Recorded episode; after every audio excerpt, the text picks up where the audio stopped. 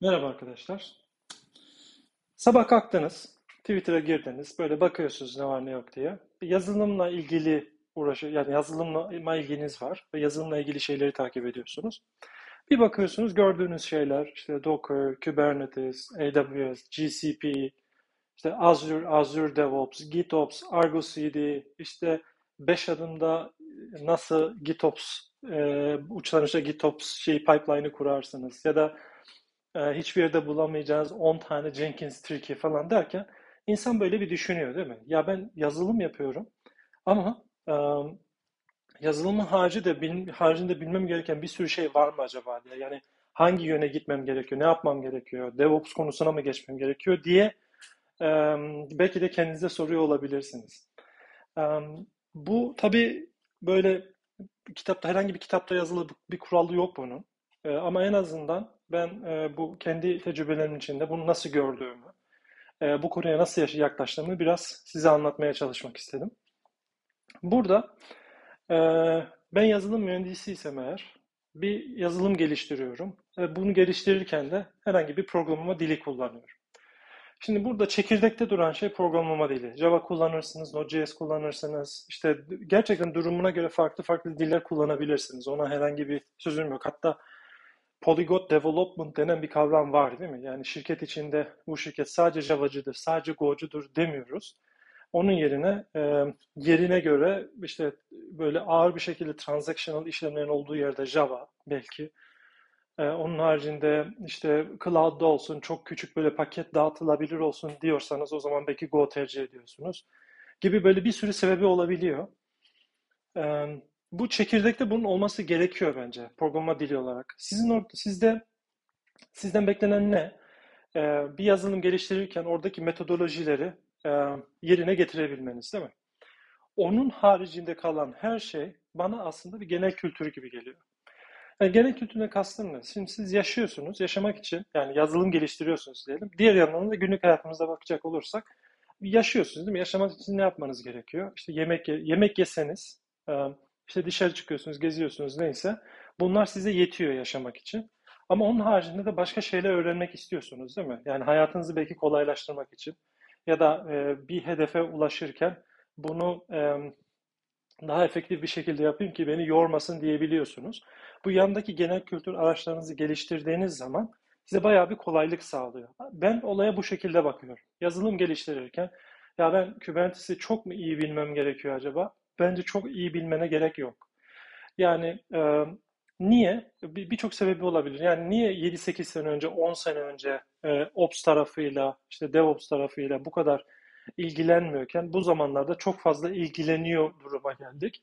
Bence onun en büyük sebebi arkadaşlar cloud'da bu tarz şeyleri, hizmetleri veren servislerin çok çok artması ve rekabetin çok olması. Yani ben önceden Kubernetes cluster'ını kurarken makine hazırlayacağım da işte bir master'ı kuracağım da worker node'ları oraya ekleyeceğim de bunu yapmaktansa yapana kadar zaten insan ya ben bununla ne uğraşacağım deyip e, onun yerine o işi yapan e, bir ops ekibinden biri bir ops ekibi oluyor. E, siz onun sağladığı ortama bir şeyler yapmaya çalışıyorsunuz. Yazılım yüklemeye çalışıyorsunuz. Hatta bazen öyle oluyordu ki o ops'un yaptığı şeylerle sizin developer olarak yaptığınız şeyler bambaşka. Yani arada çok kopukluk oluyordu. Yani şunu hatırlıyorum. Ben yazılımı geliştiriyorum. Her lokalimde çalışıyorum tabii ki de. Bunu e, production'a çıkacak olan bir farklı bir ekip var.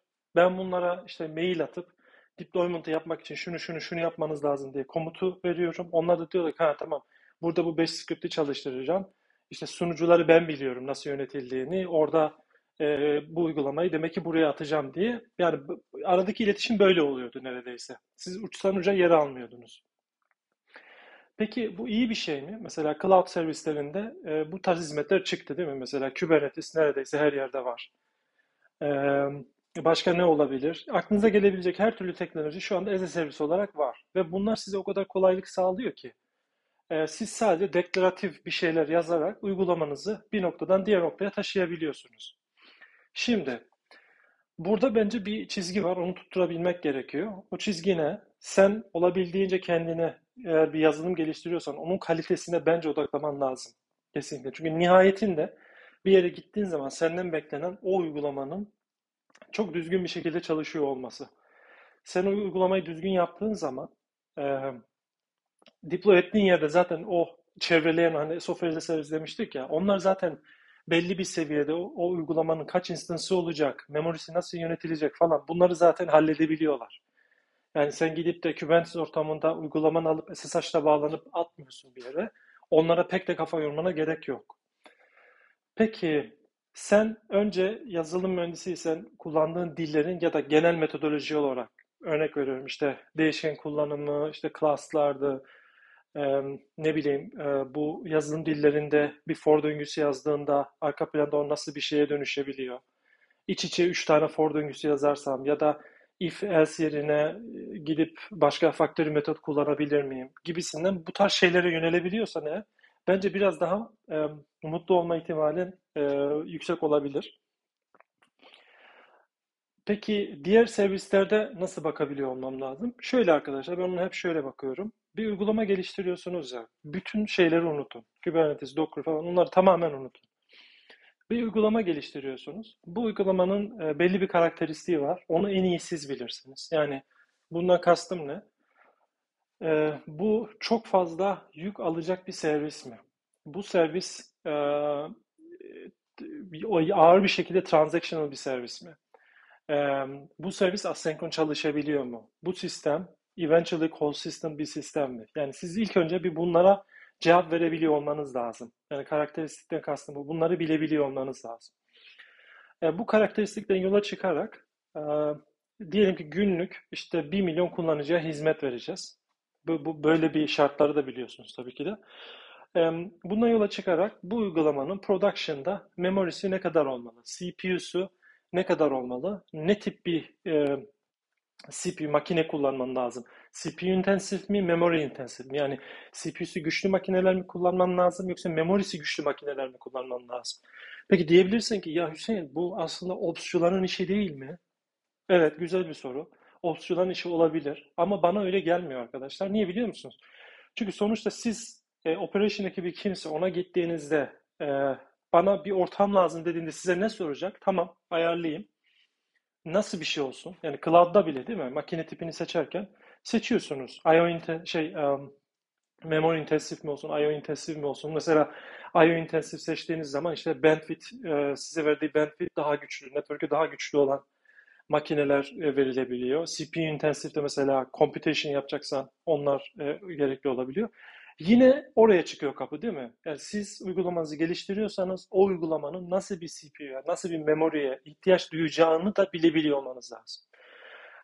Peki e, şirket içinde şöyle bir yapılanma da olabilir. Belki ona da ihtiyacınız olmayabilir belki ama diyelim ki siz şirket içinde software arkitekler var. Bunlar zaten kağıt üzerinde bir şeyler yapabiliyorlar, yapıyorlar. E, siz uygulamaya geliştiriyorsunuz. Belki de o taraflar onlar da karar veriyor olabilir bir seviyede.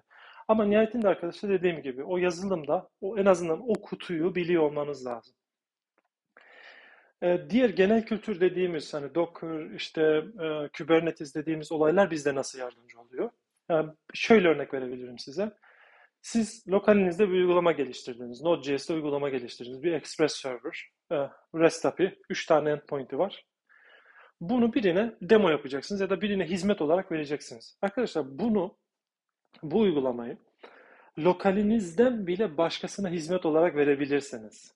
Bir seviyede. Yani mesela Ngrok diye bir servis var. Bunu kullanarak lokalinizdeki bir uygulamayı, lokalinizde belli bir portu dinleyen bir uygulamayı dışarıya açıp Ngrok üzerinden proxy olarak verebilirsiniz. Bakın bunu hiçbir şey bilmeden, Kubernetes bilmeden, Docker bilmeden, hiçbir şey yapmadan bunu yapabiliyorum değil mi?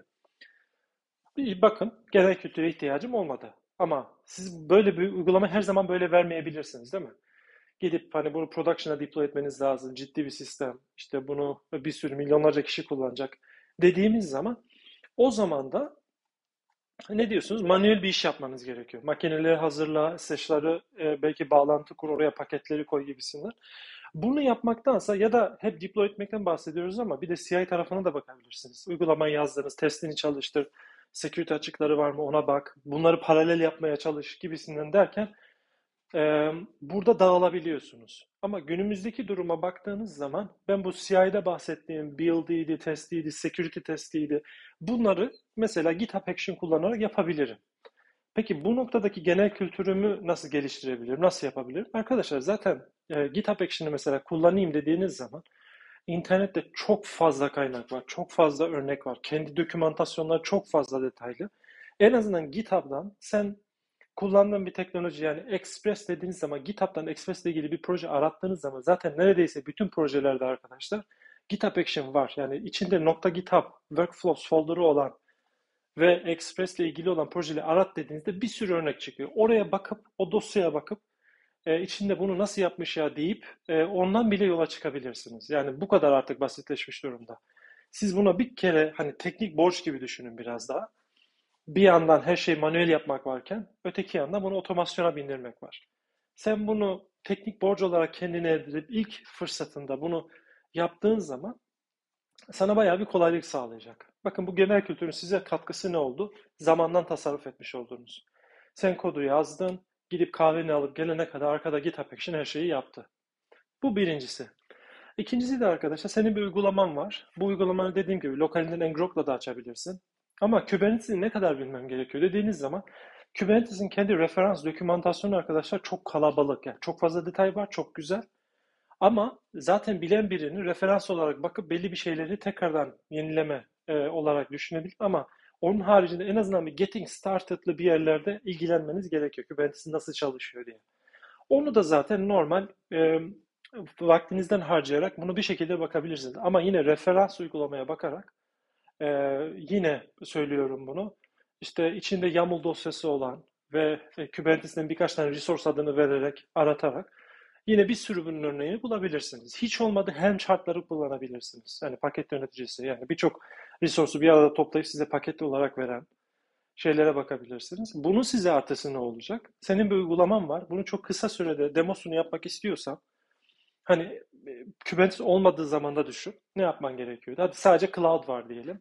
Ama bu sefer de AWS'i, AWS'i, işte GCP'yi, Azure'u bilmeniz gerekiyor değil mi? Bunu da bilmek istemiyorum dediğiniz zaman o zaman kendinize bir tane makine bulun.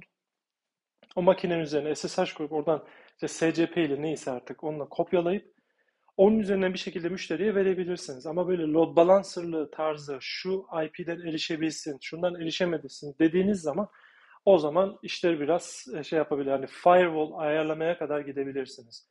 Şirketinizin içinde operation ekibi varsa bunlarla belki uğraşmazsınız ama böyle bir startupta çalışıyorsanız ya da ne bileyim e, indie developer olarak, freelance developer olarak çalışıyorsanız burada e, problem olabilir. Şimdi Kubernetes kullandığınızı düşünün. Gidip GCP'den, DigitalOcean'dan, AWS'den kendinize Kubernetes cluster açabilirsiniz. Burada e, hani çok, ben mesela GCP'de aylık temel böyle iki tane nodu olan bir Kubernetes cluster'ı 120-130 dolar civarında bir şey tutuyor. Hatta sadece master falan copilot şey otopilotu kullanırsan işte 70-80 dolar civarı bir şey tutuyor. Ama e, daha düşüğü de vardır belki. Diğer servislere bakmadım. Siz sadece e, GitHub Action kullanıp buradan deploy ettirip e, yine zamandan tasarruf edebilirsiniz. Uygulama dışarı nasıl açılacak? Kaç tane instance olacak? İşte 3 instance'dan 7 instance'a nasıl çıkarırım otomatik olarak? Autoscaling nasıl ayarlar? Bunlara kafa yormazsınız. Peki ben yazılım mühendisiyim. Bunları bilmek zorunda mıyım? Yine arkadaşlar göreceli, yine genel kültür. Tamam mı? Yani işin ucu hep genel kültüre çıkıyor. Siz onu bilmek zorunda değilsiniz ama ihtiyacınız olduğu durumda e, böyle bir şey yapmak istiyorsanız bence Kubernetes'i ve e, muadili teknolojileri tavsiye ederim. Yani ilk temel seviyede öğrenmesi o kadar zor değil. Ama ben bunu bilmiyorum diye de ne yapacağım ya ben şimdi durumum çok kötü demeniz bence çok saçma. Ee, kendinize motivasyon kaynağı istiyorsanız eğer kullandığınız dilin, metodolojinin ne kadar iyi biliyorsunuz bence onu ölçün. Geride kalan her şeyi bence bir kenara atın. Öyle e, bakmanız lazım. Yani Java'yı e, hatta şöyle diyeyim arkadaşlar size niye metodoloji kelimesini kullandım? Şundan dolayı. Yani son 4-5 sene içinde şunu o kadar görüyorum ki. Yani önceden şöyle bir şey vardı. Biz Node.js developer arıyoruz. Biz Java developer arıyoruz. Bilmem de developer arıyoruz. idi iken önceden. Şimdi artık biz işte object oriented dillerden herhangi bir dilini bilen bir developer arıyoruz. Buraya kadar bile geliyor. Çünkü Artık öyle bir şey ki yani sen o metodolojiyi çok iyi biliyorsan, Node.js'te bir şey yazdıysan aynısını Java'da yazabilirsin birkaç referansa bakarak. Yani temelini oturtmuş olan elemanlar zaten her yerden belli oluyor. Size herhangi bir taskı verdiklerinde onu çözebiliyorsunuz. Hatta değil mi? Mülakatlarda size bir soru verdiğiniz zaman sen hangi dillerde iyiysen onun herhangi birini seç, onu da çöz diyorlar değil mi? Dikkat bile etmiyorlar ona. Yani o metodolojiyi, yazılımın o çekirdeğini sizin ilk önce bir oturtup kendi motivasyonunuzu oradan besleyip onun üzerine ihtiyaç duyduğunuz doğrultuda bunları eklemeniz gerekiyor. Yani genel kültürünüzü geliştirmeniz gerekiyor o konuda. Peki motivasyonumu nasıl sağlayacağım? Arkadaşlar öyle bir şey ki hani ne kadar oldu? İşte Java ile uzun senedir uğraşıyorum. Hala daha bir sürü şeyler. Yani bilmedim o kadar çok şey var ki. Ee, hala da devam ediyorsunuz. Yani şu nasıl oluyor, bu nasıl oluyor. Yeni versiyonlar artık çok çıkmaya başladı. Onları takip ediyorsunuz. Neler geldi acaba diye. Dolayısıyla oralarda motivasyonunuzu yüksek tutabilirsiniz. Ee, bir de belki şey konusuna değinebilirim. Hani cloud'u falan ne kadar bilmek gerekiyor? Hani Kubernetes dedik, işte Docker dedik. İşte Docker'da da mesela lokalinizde bir Postgre e, database'i kullanacaksınız. Bir onu gidip paketini indirip kendiniz ayağa kaldırma olayı var. Onu yapmanız gerekiyor. Ya da Sonar kullanacaksanız Go developer'ın Sonar'a ihtiyacı oldu. Lokalinizde gidip Java kurmanız gerekiyor gibi. Ama ya da ikinci bir seçenek olarak gidip Docker run deyip Postgre'yi çalıştırabilirsiniz. Yani sen Java mı olacak, bilmem ne mi olacak onunla ilgilenmiyorsun bile. Direkt olarak ayağa kalkabiliyor. Ya da senin uygulamayı direkt olarak Dockerize edip istediğin kişilere verebilirsin. GitHub'da paylaşabilirsin. Bir registry'ye koyabilirsin dağıtımını yapmak için. Değil mi? Böyle bir sürü artısı oluyor size. Onun yanında da işte dediğim gibi cloud tarafına neleri e, peki nelere dokunmanız gerekebilir? O da arkadaşlar zaten şöyle oluyor genelde uygulamanızı yapıyorsunuz. Hani belki bir Dockerize'de falan. Ha, ben bunu bir canlı açsam nasıl yapardım acaba? Kubernetes kullanayım diyorsunuz. Kubernetes kullanırken hangi cloud servisini kullanayım? Belki şirket içinde kullandığınız vardır hali hazırda. İster AWS'yi seçin, ister GCP, ister Azure'u seçin arkadaşlar. Gideceğiniz yol hep aynı olacaktır temel anlamıyla. İşte ne bileyim onun bir nasıl login olacaksın, security'si nasıl olacak. İşte Kubernetes kullanıyorsan zaten e, servisleri falan dışarıya açtığında otomatik olarak portlar falan ayarlanıyor. İzni neyse onlara bakılıyor zaten Kubernetes seviyesinde. Ama siz yine temel anlamda orada network nedir, e, disk nedir, işte um, object storage nedir? Onlara zaten ister istemez giriyorsunuz şey olarak, yapı olarak. Ya şöyle düşünün arkadaşlar. Ya ben bir uygulama yapacağım. Uygulamanın mantığında şu var. E, müşteri bir e, doküman upload ediyor, fatura diyelim. Sen onları S3'ye yazıyorsun. Bunu sen yapman gerekiyor. bunu, bunu yapacak başka biri yok. Yani yazılımcı olarak sen yapman gerekiyor. Bu kötü bir şey mi? Hayır. Yani yazılımcı dediğin yazılım geliştirir. Sadece yazılımcının domaini değişebilir yani. Değil mi? Bugün e, ödeme ile ilgili bir şey yapıyorsan yarın cloud ile ilgili bir şey yaparsın. Belki öteki gün gittiğinde işte distribute dağıtık sistemlerle ilgili bir şey yaparsın. Hani sen domainin değiştikçe zaten e, keyif e, ha, belki orası çelişkili, keyif almayabilirsin. Belki aynı domainde kalmak isteyebilirsin ama en azından ben biraz domain değiştirdikçe hoşuma gidiyor. Başka konularla ilgilendikçe. Bu da onun farklı bir domaini gibi düşün. Object Storage, Cloud'da, bütün Cloud'larda neredeyse olan bir Object Storage kavramı var. Onun neyi olabilir? Bir API'si vardır değil mi? Gidersin yazılım, yazdığın yazılım içinde onun SDK'ni kullanarak S3'ye nasıl upload edersin onlara bakarsın. Böyle böyle aslında bir, bir, bir şekilde ihtiyacın oldukça yine genişliyorsun. Ee, özet olarak arkadaşlar yazılım mühendisisiniz, yazılım geliştiriyorsunuz ama günlük hayatta bir baktığınız zaman etrafta çokça şey var. Ya bunları benim bilmem gerekiyor mu diyebiliyorsunuz. Bence onları böyle bir kenara bırakmanız lazım. Sen kendi yaptığın asıl işinde, yazılım mühendisliği işinde kendini ne kadar iyi hissediyorsun. Bir kere onu oturtman lazım öncelikle. Onu yaptıktan sonra da artık tamam güzel yapıyorum, her şey iyi ama bu yaptığım işin performans olarak, üretkenlik olarak daha ne kadar ileriye götürebilirim deyip onun üzerine eklemeler yapıyorsun. Bunun için de GitHub Action, Docker kullanabiliyorsun. Kubernetes kullanabiliyorsun deployment için. Yeri geliyor, cloud servislerini kullanabiliyorsun. Yani inanın hani yazılımla uğraşan birinin gidip bu cloud işlerine, Kubernetes işlerine falan girdiği zaman zaten onları öğrenme işi çok da zor olmuyor arkadaşlar. Tek orada önemli olan şey senin hali hazırda yaptığın bir proje içinde onları kullanma. Çünkü birçok şey yapamayacaksın. Sonra gidip onu ayarlamaya çalışacaksın. Bir sürü şey öğreneceksin. Ondan sonra ikinci bir projeyi yapman sana daha kolay gelecek. Bir yere not alacaksın. Belki kendine bir Terraform projesi yaratacaksın.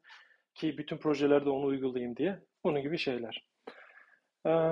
Dediğim gibi çok fazla kalabalıklık var etrafımızda. Onları bir kenara bırakıp bırakıp kendi yaptığımız yazılım işine odaklanırsak eğer e, daha mutlu olacağımızı düşünüyorum. Bunu yaptıktan sonra da genel kültür olarak diğer bileşenleri kullanmak artık sizin kendi tekniklerinize kalıyor, kendi e, maharetinize kalıyor arkadaşlar. Hmm, bir sonraki epizod içinde bilgi vereyim arkadaşlar size. Bir şey serisine başlayacağım. Yani yine bunun üzerinde random da hani 1 2 3 bölüm şeye bakacağız birlikte. Ee, Java Java kullanarak e, bir mikroservisi sıfırdan production'a kadar nasıl ilerletiyoruz? Onlarla ilgili konuşuruz. Ee, bir sonraki bölümde görüşürüz o zaman. İyi günler.